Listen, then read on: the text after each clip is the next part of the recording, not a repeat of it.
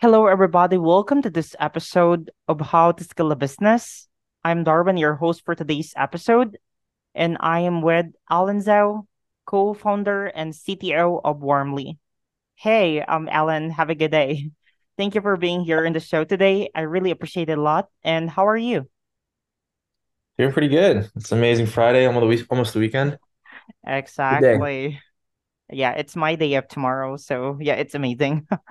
So, um, Alan, can you please share some information about you and what you're doing? Yeah, so I'm one of the co-founders of Warmly. I was the CTO for a brief period. I was also the head of sales and CS, and now I'm the head of marketing. Oh, And wow. yes, Yeah, and amazing.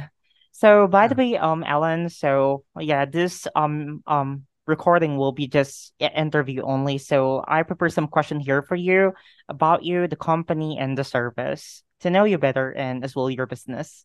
So, by the way, um, Alan, first question: What is Warmly and what is the service it's offer? yeah. So Warmly is an account-based orchestration platform, and it's basically where we convert qualified accounts visiting your website, and we do it uh, autonomously. And Oh, um, yes. I see. Amazing. And yeah, I'm curious. Can you please tell us about the history and the background of your business? Totally. So we start off as uh, three co-founders, um, Mhm. and two of them, which we they they came from Google. I came from a restaurant actually before this, and prior to that, I was at startups and in finance. And uh, we met in this program called On Deck. On Deck is like a founders fellowship where a bunch of founders come together and they try to jam on ideas. They meet up, they become co-founders, and they start companies. And we were the second batch. This was in San Francisco in 2019, fall of. So batch number two, they call it On Deck Founders, O- ODF2. I met Max, our CEO, and we uh we met in a hackathon actually. So I was walking to get grab some water. I came back to the to find my seat was taken, and I went to a different table. And Max pitched me on this idea of control life, which is kind of like that Black Mirror episode where you can control what happens next in the episode. And he pitched me and he said, This is going to be like Justin.tv, but the viewer can vote on what the streamer does next. And so we hacked that and we built it in a day. And next day we launched it. We posted on Reddit that you can control this person's life. That person was Max. Max walked around SF asking people out on dates, you know, doing whatever the viewers wanted. Of course, there was an, a proctor administrator who prompted the audience to see it, say, these are the options you can choose from. So to prevent him from eating his own shoe. So he, he basically walked around SF, asked people all these random questions, freestyle rapped. Um, you know, it was just a really fun experience. And by the end of it, I think we had like 300 or 400 people voting from Reddit on what he's going to do next, like polling. So from there, we decided to continue working together and then came on Carina. Uh, and we worked on this first product called Push Pull, which was uh, a more authentic version of LinkedIn. And it's based off this idea of, of uh, asks and offers. And so there were pushes and pulls. Pushes were things that you were willing to give to the world. Pulls were things that you were looking for. It was based off OnDeck's Ask and Offers channel. And uh, we had a lot of fun building it. We ended up going through Techstars for it. They believed in us probably more than the product, but through Techstars, we pivoted into something called Track Advocates, which is tracking job changes in a CRM. Uh, we ended up raising off of that product. And the idea there is if anybody changes jobs, we would let uh, the sales team know automatically by seeking all the contact details and the new emails back in the CRM.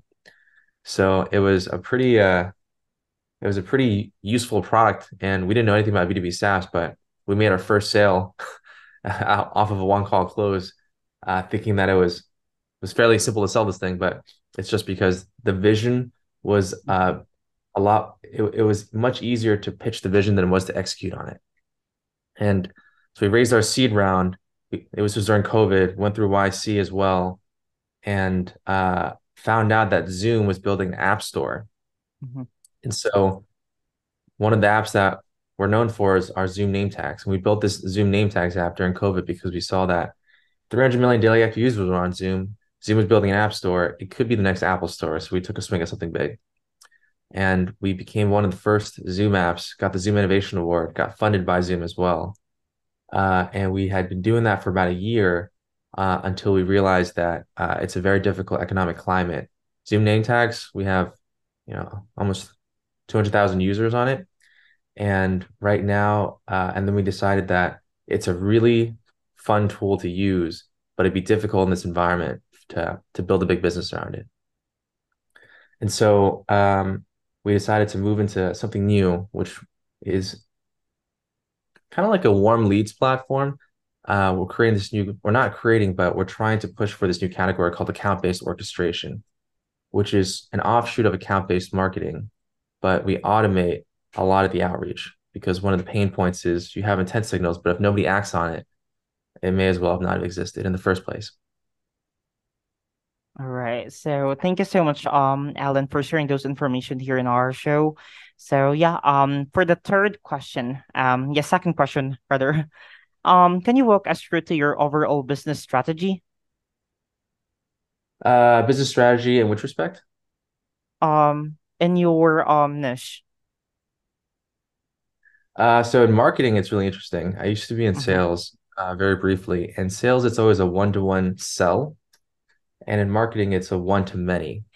And so right now, it's this interesting point in our business where we have, um, you know, we have a decent amount of customers at this point. We've been growing at 20, 30% month over month since starting to sell uh, in the beginning of the year, and we're in the game. And so it's become very, we can see who the competitors are, who all the players are.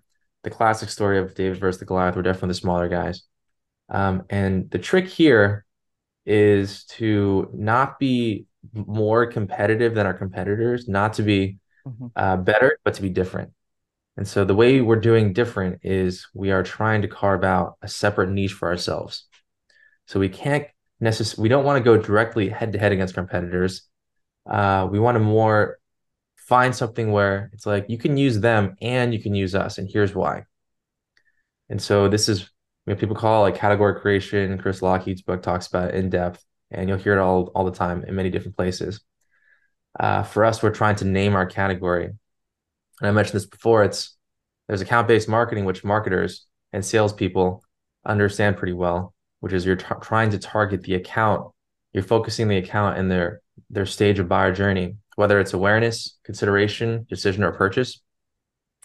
Um, and to close that loop, you need to have sales and marketing aligned because marketing team will identify using some tools like 6sense, Bombora, or Terminus or Demandbase, which accounts are in market, but then the sales team needs to act on it. Mhm. The main issue you come up against is speed, if you can act on that intent signal fast enough. Coverage, if you have full coverage on all the all the signals that are that are lighting up.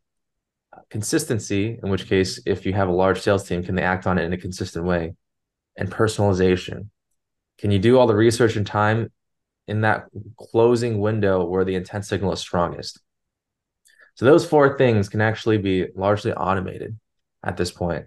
It's a combination of plugging into your CRM, into your engagement platforms, uh, and into your contact databases, all these systems that you already use, Mm-hmm. make getting the most out of it by layering automation on top, and then combining that with some generative AI to make sure you can personalize the message. So you get the right message out at the right time to the right person through the right channel.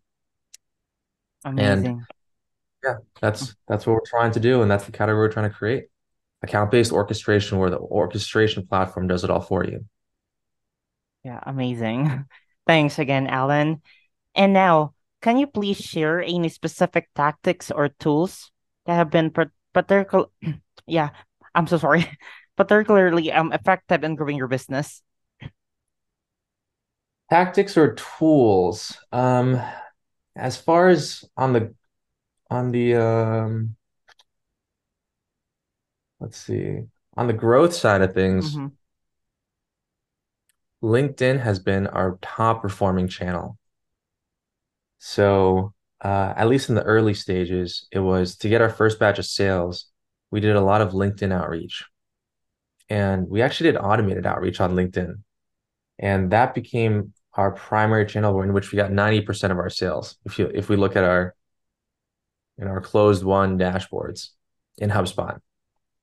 And I think the reason is that we really leveraged the founder brand. So we have three founders, and we can create these LinkedIn automation where we would reach out to uh, the ICP contacts. So you can create like a sales navigator query, and you would put in all these parameters that says, I want this size company that's in this place, and I want to find all the people with this title who last posted 30 days ago who just changed jobs, and just keep on narrowing down the search um, and you take that search query and you add it to a LinkedIn automation tool.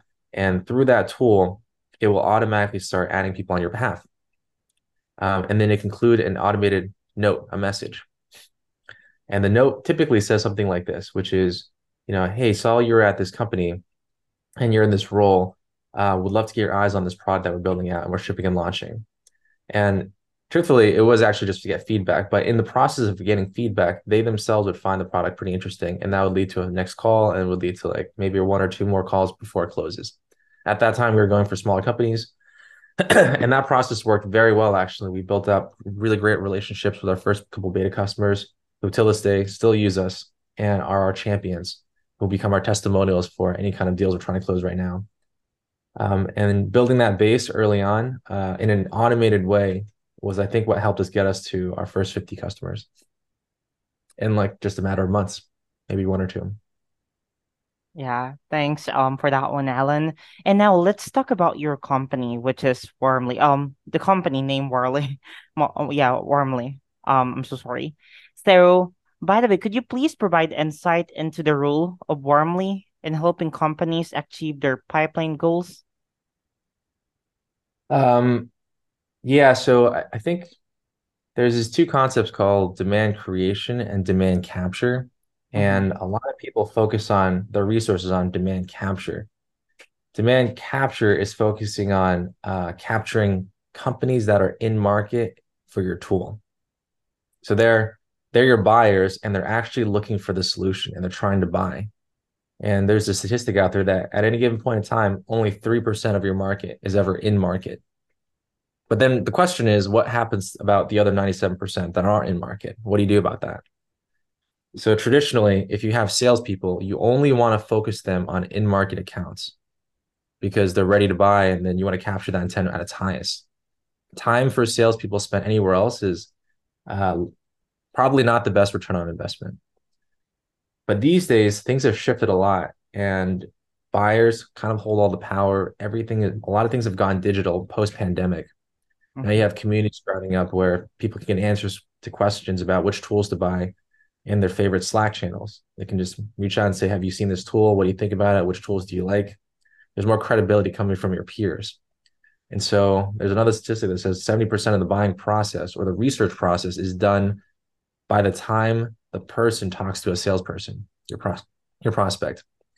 So now the question is, what can you do for the other 97% who are in not the decision or purchase stage, but in the awareness or consideration stage, or even before that. And and so at least what we've been doing that we found success is nurturing companies, getting them to know our brand.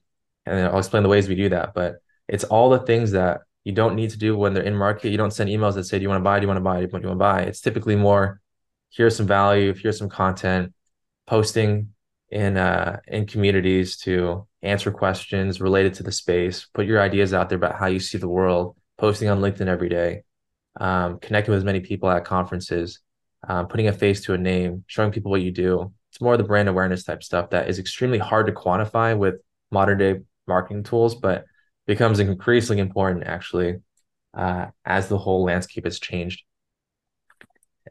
Thanks um, again, Alan. And now, are there any um specific industry or business that have been remarkable um remarkable success using Warmly platform? Yeah, I think uh, we focus primarily on B2B SaaS. So mm-hmm. that is, we are hyper niche focused right there. We serve 50 to 300 person companies, and that tends to be our sweet spot that can receive the highest ROI. We have companies that have gener- generated $7 million in pipeline in just a matter of a couple months. Um, we have companies that have received 1400% return on investment.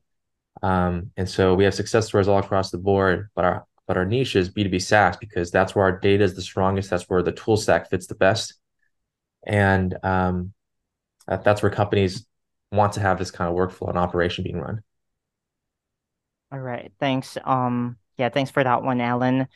And what types of anal analytics or reporting capa capabilities does Warmly offer to measure the effectiveness of its platform and closing deals? Yeah, so we have influence pipeline and we have source pipeline. So source pipeline is any any uh any pipeline that we discover mm-hmm. and that we route to your sales team. And the influence pipeline is pipeline that already existed, but we would influence it in some way by potentially sending them an automated email.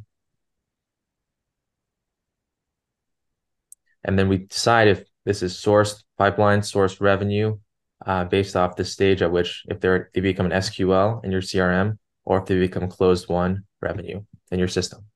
Hmm. I see.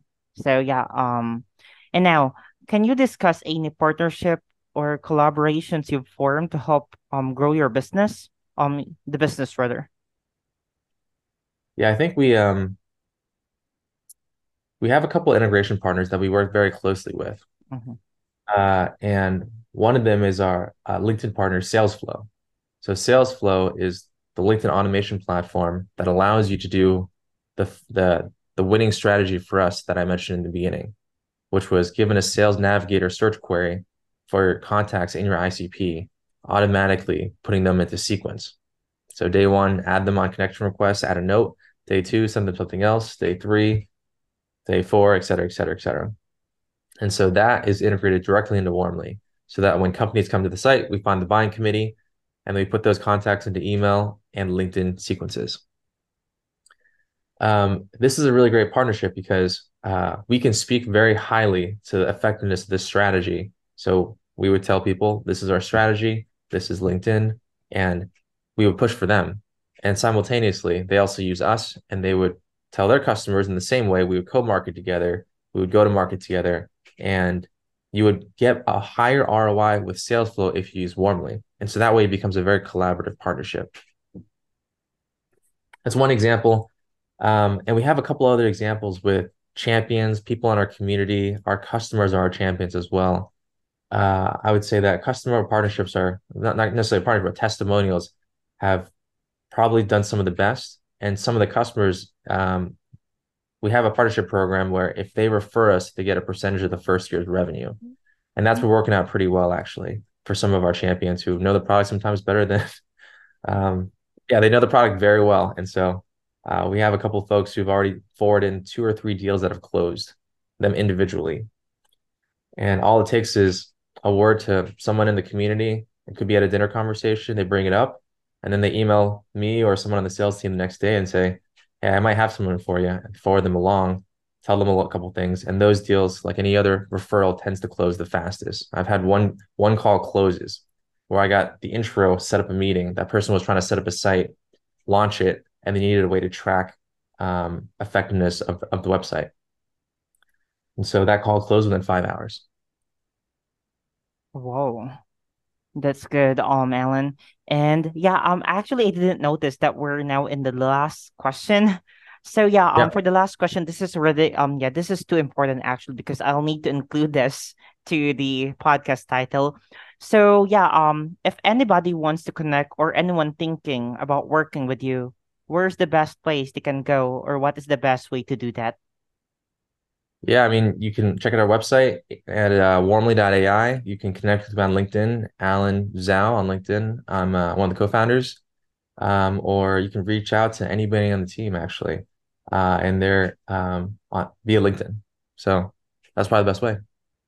All right. So thanks. Another pure of liquid gold we have gathered today from our guests. So it's really our pleasure having you, Alan. Thank you so much again. And by the way, yeah. before we end this podcast, um, um, do you want to say something or do you want to thank someone? Yeah, I'd love to uh I thank Jay Liano. Jay Liano, he works at uh Behavioral Signals. He was an early customer of ours, a big champion, and he's been a proponent of the product since day one. He was actually our first customer. Uh, and he is done tremendous work to guide us in product development. Uh, he's done an amazing job also being a warmly evangelist and champion.